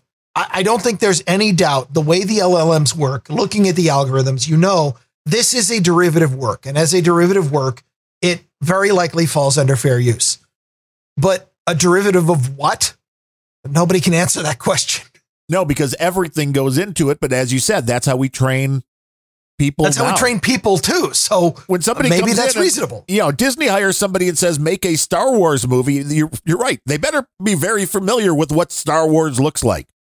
Yeah, or or they're not, which is something Hollywood loves to do. Is they'll they'll reboot a franchise with somebody who will proudly say, "Oh, I never watched any of the originals. I feel like I'm going in a new direction." That's how Uh-huh. you know it sucks. Yes. Yeah. exactly. Hollywood sucks. Like, well, then I'm never going to need to see your reboot because you're going to tear all of my nostalgia a new one. Has there ever been a reboot that was better than the original? Well, sometimes when we reboot Grumpy Old Bens, it comes back better than usual. It always comes back stronger. It's kind of like a Yes. disease. It comes back grumpier. Comes back. I mean, I guess you know I haven't watched yet. I feel uh, like my nerd card should be lifted. It's in the queue, but I have never watched the new Battlestar Galactica, and I realize when I'm saying new, I mean like came out what Uh, New like 2003. Yeah, that's. it's right. It's in the queue. It's right there. It's waiting. I remember seeing the original with Lauren Michael, or yeah, Lauren Michaels, right? That was the guy's name. Lauren. Uh, Uh, no, Sure. the the guy that played the old guy, Adama. Lauren. Uh, Mike, okay. right? Lauren I- Michaels. I- yeah, I think. Believe it or not, the original Battlestar Galactica was a little bit before my time. Yeah. Yes. but it was a classic. E- even worse than that was the fact that, um, i- if you recall, I have admit- admitted on this show that I never got to watch TV when I was a kid because we did not have cable and we only had one TV that the over the air antenna went into. And my dad, who uh, at the time I was frustrated with him for this, but he was always watching it. And I thought that was so unfair because I wanted to watch stuff sometimes too. But now I'm actually thanking him because I'm not a slave to that kind of popular media. Your brain isn't mush. Well, I don't know about that. I just had to use video games instead of TV. That'll do it. But I'll check it out, Cotton Gin. I will watch the Battlestar Galacticas. You know, I also If- downloaded V. Remember V, the miniseries with uh, I Freddy liked that one. Yeah. The know, my, my dad wanted to watch that one, so we watched it. I remember the uh the evil dark hair. They re, you know, they remade that one too. Yeah, they did. The the yeah the the lizard people with the latex peeling off their face. That image scarred me back Yep. then. Yeah, because otherwise the chick was hot, and then she was a Yeah. lizard, and it was like, whoa! And what what people don't realize was that it actually was uh, prophetic. Yes. That's that's the people running our government today. Digi Guru says I should watch some movie called Idiocracy. I'm not familiar with that one, but I'll I'll look for it. Yeah. I will tell you the the new Battlestar Galactica, not having seen like I've seen episodes of the old one, but the the 2003 remake, having not seen the original, and therefore let's just say taking it as as a new thing that is not attached to the old thing, which is generally the best way to watch remakes if you want to have a chance at enjoying them. Yeah, because from what I understand, Then I mean the original was very much a schlocky kids show trying to capitalize on the Star Wars. Well, here's here's yeah, well, that might be. Here's what I'll tell you about the 2003 remake of Battlestar Galactica. The first season was fantastic. Uh, the second and third seasons were uh, not bad if you were invested, but some of the plot lines you're like, what the hell's going on? Uh, the fourth season, I would say that they did a piss poor job of wrapping it up, but I don't think they wrapped it up. Um, they just, I think what the, the, it it suffered from what I see a lot of shows do, which is flagging ratings in their later season, and so they're like, oh shit, let's tie up all of our loose end plot points, and then they don't do it Right. and and then they come to a conclusion and then and then the all the plot points are supposed to be tied up in the very last episode and then you look at this and go they didn't really explain anything and i have no idea what this episode was about or what the fuck just happened and then that's the end That's good TV right there. It's like The Sopranos, fade to black. that's that's how tv works fade to black. they make your brain turn to mush and then they fade to black, which is why you're listening to a podcast right now. yes we're already faded Hopefully, you are not listening at anything faster than 1.0 speed to get the dulcet tones of Ryan Bemrose right into your ear holes. But we are a value for value show, which means we put them out there. They're not behind a paywall. You get to decide if you want to help support this show or not. If you got any value out of it whatsoever, is it a, you know what, a pizza's worth of value? Bought a pizza the other night, 30 bucks. What the hell? what Uh, the hell I know. It's like that's it's insane uh, prices on stuff. So I mean, is it a pizza? Is it a latte? that's that's like uber eats prices I know. And then they want a tip on top of that. So that's why I never Yeah. use Uber Eats. Those damn delivery drivers, I hate them all. yeah I anybody who anybody who brings you goods and services in exchange for money could dirty capitalists You should not allow them anywhere near your home. Now, I did you. I have to That, find that's out. fine. You can you can keep them away by putting up a Black Lives Matter sign in your yard. I want to know if uh, Sir Robertson of Two Sticks. He sent me a nice Christmas card. I was very happy with that. And as I believe I mentioned on the last show, the local mail showed that your Christmas card was supposed to be coming as well. And it never showed up in the P.O. box. So I want to know if that went back to him. I'm just curious if because it was addressed to you, if our Well, it- little post office actually went, this guy shouldn't be in this P.O. box and returned it, or if it just totally got lost. I don't know. Just curious. It, it didn't one. show up here, which is good because that would be creepy as hell. Right. It's like if the, if the government knew where to send it. That would be a little bit odd. But I also got a Christmas card from uh, the out in your area there, and they I also got a message that they wanted to like hook up with you now that you're in the in the delivery brethren. You know Uh-oh. the uh, um what, yeah, this what- doesn't sound creepy or anything. no, is, isn't it? You know the uh, why am I forgetting the names? I have to grab the, the card. The the two UPS drivers that with the cool names. Uh, Uh, that are, oh. uh, Oh, uh, you know who? Lady. yeah, uh, lady, get, over, it. Yeah, In hopscotch. Sir and hopscotch. hopscotch. Yes, I know them. They're I've, like, I've been to meetups with them. they, then they like you, which is very, very been, weird. yeah, which, which means they didn't really, they don't really know me. They didn't get to know you. But they sent a beautiful Christmas card with their little baby and his UPS Oh, wow. cap. It was so precious. We thank them for helping brighten the Christmas uh, time, especially once I got the the COVIDs. You know, it was like this was it was nice. It was nice. You mean, But- you mean a cold? Yeah, well, it, a cold with a fever. I'll give it that. Know you, you can, you can have, you can have had COVID on some other show. On this show, you had it's a cold. cold. It's a cold with a fever, and that was like You, five. you might have had the flu. It You know, that still exists. It does. It does. And here's what I'll say I was just tired. That was it. And I Yeah. remember this hit me on Wednesday, and I asked my buddy Fletcher to do the pre show on Thursday, which I was happy because I totally slept through that. And then by Yeah. Sunday, I'm like, well, I could do the show. I'll be fine. And I was just like sweating my ass off. I know the show probably sucked, and I barely remember doing the show Well, now. Well, I know the show probably sucked, but I Yes. didn't listen to it. It was a totally different reason for that. but I was just like, afterwards, I was like, this wasn't a good idea. And then I just went back to sleep again. So it took like a week and then it was I- fine, That's reasonable. You know, for not Yeah. being, not being Yeah, vaxxed, seasonal flu be like that. uh-huh, not being vaxxed since the, uh, the J and J shot, which was now what, three years ago, four years? Been a while. yeah. And and and it's of course, you know, for that that shot was for about six variants ago. Yes. You know, and my parents also did not get a booster and they both got the COVIDs and my dad had a little No, they didn't. Yeah, they- On I'm this sorry, show, they a didn't. cold. Okay. or the flu. And, you know, it took them a little bit longer to get over it, but no, Yes. No yes. massive- Older people do take longer to get over disease. That, that's Yeah. how it works. And it's like it just, okay, just do your thing. You don't need, you don't need, you don't need to keep putting the poison into your system in order No, to I think you're better off if you don't. yeah, to, to, to prevent the thing that is a cold or flu now. Cherish your immune system. If if well, also eat healthy, exercise. You will have a working immune system. Cherish it and trust it. It your human immune systems have been dealing with seasonal cold and flu for thousands of years. The human body is pretty good at it without needing to inject things. Oh, oh, um, NetNed tested positive for not believing in testing. So I'm, I wish him well. I, we can't have that kind of positivity on this show. Get plenty of rest, NetNed. Plenty of liquid, specifically beer and whiskey, and you'll be fine.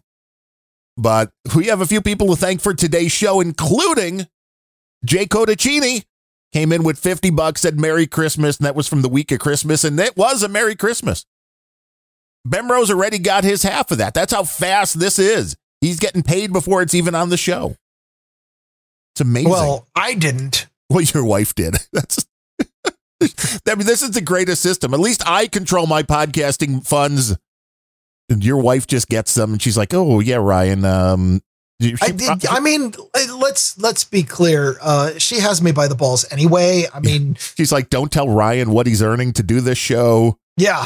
I mean, what you're making millions. You don't even know it. She's just like, "No, just funnel it all to me. It'll be fine." Yeah, and, and she's like, "Oh, I'm sorry, we can't really afford your new your new graphics card today." Right. when she drives up in a brand new Maybe if you podcasted a little bit harder. Uh huh. Work a little bit more. Yeah. Sir Sean of the Allegheny Valley with his $25 a month. That's been coming in for a long time, my friend. We appreciate that. We need to get some Grumpy Old Bens mugs. Although after all of the Bad Planet Rage mugs, I don't know if I would do it through uh, the uh, the same people over at Shutterfly. Although I need to get some more made up. I want to see now that the Christmas rush is over, maybe the quality control will be up a little bit. But I'd like to get some Grumpy Old Bens mugs made up and that kind of stuff that we can uh, we can use as promos. And if people don't like the show, they can just hit somebody with the mug. Our buddy Srinivas Murty, another one. That's a monthly $10.01. That is very much appreciated. Then coming in via check, now as Dark Lady Dazhur Demondragon. And the, What a name. I know, 10 bucks with the memo GOB Love Dazhur. And we do. We thank you for your support and listening to the show and putting up with the insanity that we throw out into the universe on a regular, semi regular basis. Uh, over on Patreon, we still have Brian Genack with his $10 a month going here, and Stevie with his $5 a month, and then another Raymond Zorger with five bucks. And it's all very much appreciated. And then we had some boostergrams and boosts, including Speedybubble, who came in with 50,000 Satoshis, which that's fairly good. What is Wow. what is 50,000 Satoshis right now? I'd have to look that one I- up. It's he probably pretty good. says, Welcome back, Angry Tech News slash fix your node boost to Grumpy Old Bens. So he was happy that Angry Tech News was back and wanted a way to send you some sats. And right now, the only way to get sats, unless your did your node get fixed now? Is it, have you I- liquidated your node? I, I I am not certain that my node is fixed, but what we what he did do is I got with uh, Sir Spencer and we realized that uh, among other things, the channel that was part of my ring that I had started had been force closed, Oh, presumably because something was broken with my node. So um, I ended up uh, refreshing the software on my node, updating because I was about five months old, and uh, restarting. And then Sir Spencer opened a new node, and for this I am incredibly thankful to him. Uh, and I can tell you that satoshis are moving, but I don't know how much or if people are still getting errors. did you try turning it off and on again? I didn't try that. I didn't think of that. But uh, servos, uh, did, I didn't even know we have a bot in the uh, troll room that will give you the value. Servo is a bot. He could be. He in uh, he he asked a bot in the troll room and Wow. it said 2281 for the 50,000 sats. So that's cool. Very cool. Speedybubble. And then Sir Truck Driver came in twice with 3333. The first time was a note that said, Don't know when you'll be recording episode 241, but here's a boost. And he sent that like a week after we did episode 241. So I was a little confused. He I, is, I clearly we don't know when we're going to be yes, recording. Yeah. it could be. You know, we have to go back in time to do that one. He says he is taking a three month break from social media, but planning to keep on boosting. That's kind of what I just did You took a little hiatus from the social medias. I, from everything. He says, stay grumpy. I noticed that uh, CSB was bitching at you and then deleted his post. So you must have got under his skin on No Agenda Social. Oh, what did I do? The thing that you sent earlier that you're like, go to here. I love CSB, but Oh. look, the guy, he don't want to give us money because you won't follow him back. Well, and- Reciprocity. Is that like it's- idiocracy? well- Reciprocity? Reciprocity. Yes. Uh, he- His CSB is he doesn't use social media the same way I do, which I think is ultimately the source of the the, the confusion here. And and of course he has a very CSB way of of expressing it, which causes other people to come in. But um, he and I, I think I'm in the minority in this, but he uses social media as a, a status symbol. The more people follow you, the more important you are, uh, and the, therefore he has this. He has the policy of of I will only interact with you if you follow me because he wants to have the biggest follower list anywhere. Uh, I guess I don't know. I, I'm not sure if this is is how he weighs his importance or Well, I think it's a respect thing that if you're not be. following me, you're not showing the respect, so I won't interact. and with maybe that's uh, maybe that's it. But I don't use social media that way, and I don't see follower. I would be perfectly happy if follower counts were completely hidden. And the way that I build my follower list is this is what I want my home timeline to look like. And if I put a follow on every single person that I had respect for, then I wouldn't be able to use my home timeline because it would just be overflowing. And if I can't use that, then that's one of the reasons to come to the site that just kind of vanishes.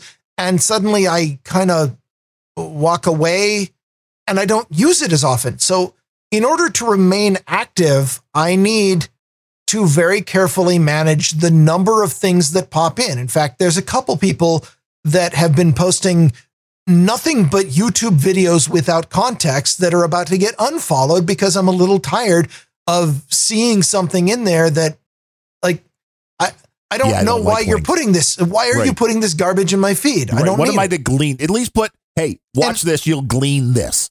and I'm not going to make a big deal out of it and if if I don't follow you on social media, it doesn't mean I don't like you. It doesn't mean that I don't respect you. I have a lot of respect for CSB. He is he is a little weird, but I have but the I, there's only about 50 people that post things that and most of them don't post all the time uh, that that I I watch the local timeline for when I really need a fire hose of constant content that overloads my brain. But I guess I guess I'm using social media wrong because I'm not I'm not using the follower list as a status symbol. He says it's minimal reciprocity. He is listening live. I'll give him that. So we thank you, CSB.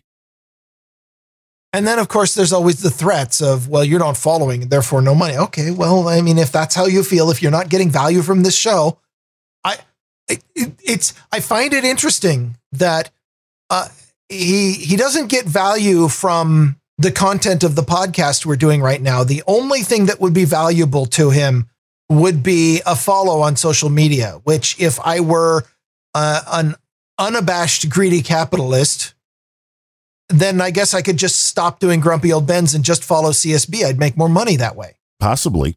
And we did get a weird, I didn't get this everywhere, but they're in the Telegram, a boostergram from Anonymous about 54 minutes into this live show, which says, it's one, two, three, four sats. Is this a tech podcast? Question mark.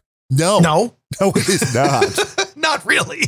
no, it's it's a a life podcast and occasionally a politics podcast from two people who are well versed in tech. I mean, we've thought about going fully tech, but like right now, there's nothing going on in the Yeah, I'm having world. trouble finding content for Angry Tech News. yeah, nothing interesting is going on right now. So I mean, sure, there's a lot of stories coming out of the usual sites, but like The Verge or Engadget or but but they suck. Yeah. I mean, when things in the tech world happen, we will usually cover them. But if there's nothing going on, we have fallbacks in politics, world Yeah. news, music, whatever. For this show, most of the tech stories that I bring are usually where tech intersects politics or intersects the uh, other parts of life. And now, when you see these things with AI and all the privacy issues, you're seeing a lot more of the overlapping of what the government's saying you can do and can't do, and what you should be watching to make sure your rights don't go right down the toilet. You know, if you want to help support the show, we fully appreciate that. Just go to grumpyoldbens.com slash donate and show a little value back. We appreciate it. And then We listen always live. appreciate it. Yeah, on Wednesdays, listen live, 1 p.m. Central. That's what NetNed does. I have a boost to Angry Tech News from yesterday. Ooh, well, that means it's working. You're open. I, apparently, and a uh, in fact only one and a test boost from Sir Spencer. Is this thing on? Then you're like, So- no, Well, given that I specifically on the last episode told people not to boost, that's quite a bit. you're like, don't, whatever you do, don't boost. And they're like, fuck that Well, guy. I'm going to boost. Because if I know it's just going to bounce back to them, then I wasn't going to. Yes. And then it's just a waste of time. Yeah. It is just a waste. And a waste of money because the only people you're paying is all of the people in between, which admittedly, if you send a boost to Angry Tech News, even if it bounces, what you you you end up paying Sir Spencer as as one of the last hops in my channel chain. And he's good for it. He deserves that. But still. I just need to get your address, put that in there, and that we see if we can forward what has come into uh, Alby once your thing's open. Once you're liquid, that way you can have I'm, multiple I'm not I'm not liquid yet. Let me let me dip into the whiskey later. yeah, go to do whatever Odo did to become liquid. that was still the best Star Get. Trek. I'm with you on it. that one. Oh yeah, yeah. You, you having watched the whole thing, you understand why when when you asked me early on in the show, you said which is the best Star Trek series, and I said Deep Space Nine, hands down, without any question. Like I didn't even think about it, and you understand where I'm coming from. Oh yeah, absolutely. I mean, Quark was great. I mean, I love Quark. Some great characters. Everything Armin Shimerman has ever done has been great. Even the really crappy stuff that was poor writing, he he just he's great. He elevates it. even that even that first season next generation episode where they introduced the Ferengi and Oh, Armin right, where he just, Shimerman like, was one of them around like- and they were dancing around with the big foam noodles Yeah, that was so bad. it was that the whole episode was incredibly terrible and yet Armin Shimerman still like the, shines These are some places where AI maybe could make the originals better. an AI Armin Shimerman would never work It doesn't have the soul that you need. I tell you, you got any other stories uh, for today, or uh, uh I, I probably shouldn't uh what else do I have uh that's pretty much the whole Go- concept of the show, isn't it? I probably shouldn't. I the National Labor Relations Board ruled that Google's refusal to negotiate with a group of Austin based contractors is illegal. Wait, wait, to not negotiate is illegal. Well, uh, okay, so did, honestly, there's not that much to this story, but uh, Google, uh, via a uh, a contractor, a subcontractor named Cognizant, um, the there were a bunch of contractors. This the this has to do with the YouTube Music service, and there were a bunch of people who worked for YouTube Music. I guess I like. I don't, I'm not sure what you need employees for YouTube Music for. I guess uh, uh, To keep the copyright going? strikes on videos or something. Yeah. I don't know. Like, but a bunch of people who worked for YouTube Music through a subcontractor, Cognizant, and I guess they were a bunch of, of Zoomers and Millennials. They got together and decided that they were going to unionize, and they decided that they wanted to they they wanted to start dictating terms to Google. And for whatever reason, Google kind of came together and said, "Yeah, we're not having this conversation." And refused to even talk to them. And they filed a complaint with the NLRB, the National Labor Relations Board, who has come back and ruled that this was illegal on the part of Google. And the only interesting twist, the reason I pulled this one is uh, what, what the workers were asking to do, by the way, was to join the Alphabet Workers Union. They wanted to join a union of all the other Google employees. Um, and Google would not talk to them at all. I'm not sure. I, I'm not sure what conversation they wanted to have. The only thing that really jumped out at me about this one was uh, the NLRB ruled. And by the way, this is this is the kind of thing that should probably put chills down the spine of anybody who works at a big corporation and yet wants to insulate themselves from their workers by hiring subcontractors. Not that I work in any kind of position like that, but um, what what the NLRB decided was that Cognizant and Google co-determined the essential terms and conditions of employment of employees and therefore uh, the NL as far as the NLRB is concerned they were joint employers which uh, is I mean oh, you know so the, there's the one aspect of Google being a classic Silicon Valley corporation and in general Silicon Valley were the darlings of the world for 25 years and never really had to care about silly little things like labor laws because who was going to sue them and that's turning around and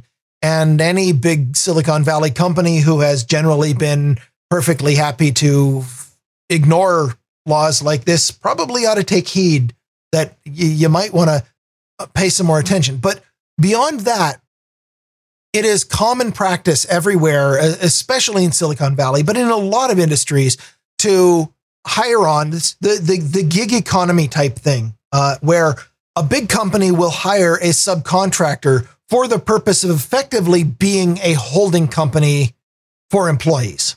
Right. We can And they're not the really result is- And and what it becomes is is a, a, a as John C. Dvorak would call it a shim, so that the employees, if they decide to get uppity and do something crazy like unionize, are dealing with the subcontractor. And if it get the, if things get really really bad, then the big corporation can just jettison the subcontractor, let them go out of business without any problems. And hey, you know who cares if eh, I, I we know that that big corporations used to jettison entire groups of employees whenever they start making union demands back in the past. And that's kind of why we have an L- NLRB now.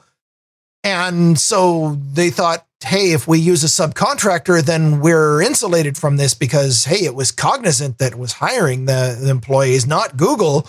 And the, the NLRB, the government, came back and said, no, Google were kind of the ones who were telling you what the terms of employment were and were, you know, there hand in hand at every single step. And therefore, Google is a co employer, which is an interesting ruling that I think we, the only reason I bring it up now is that this could, this could affect a lot of Silicon Valley companies that employ subcontractors for managing their their woke employees, given that woke employees are starting to demand more and more of the corporations they serve. Well, yeah, because they are owed. Don't you understand? What, what am I not understanding? They're all owed everything. Oh, yes. They're looking for that loophole. Well, I did. The entitlement generation is owed everything that they can possibly get and a lot of things that they can't. We know the- that. It's the way it works.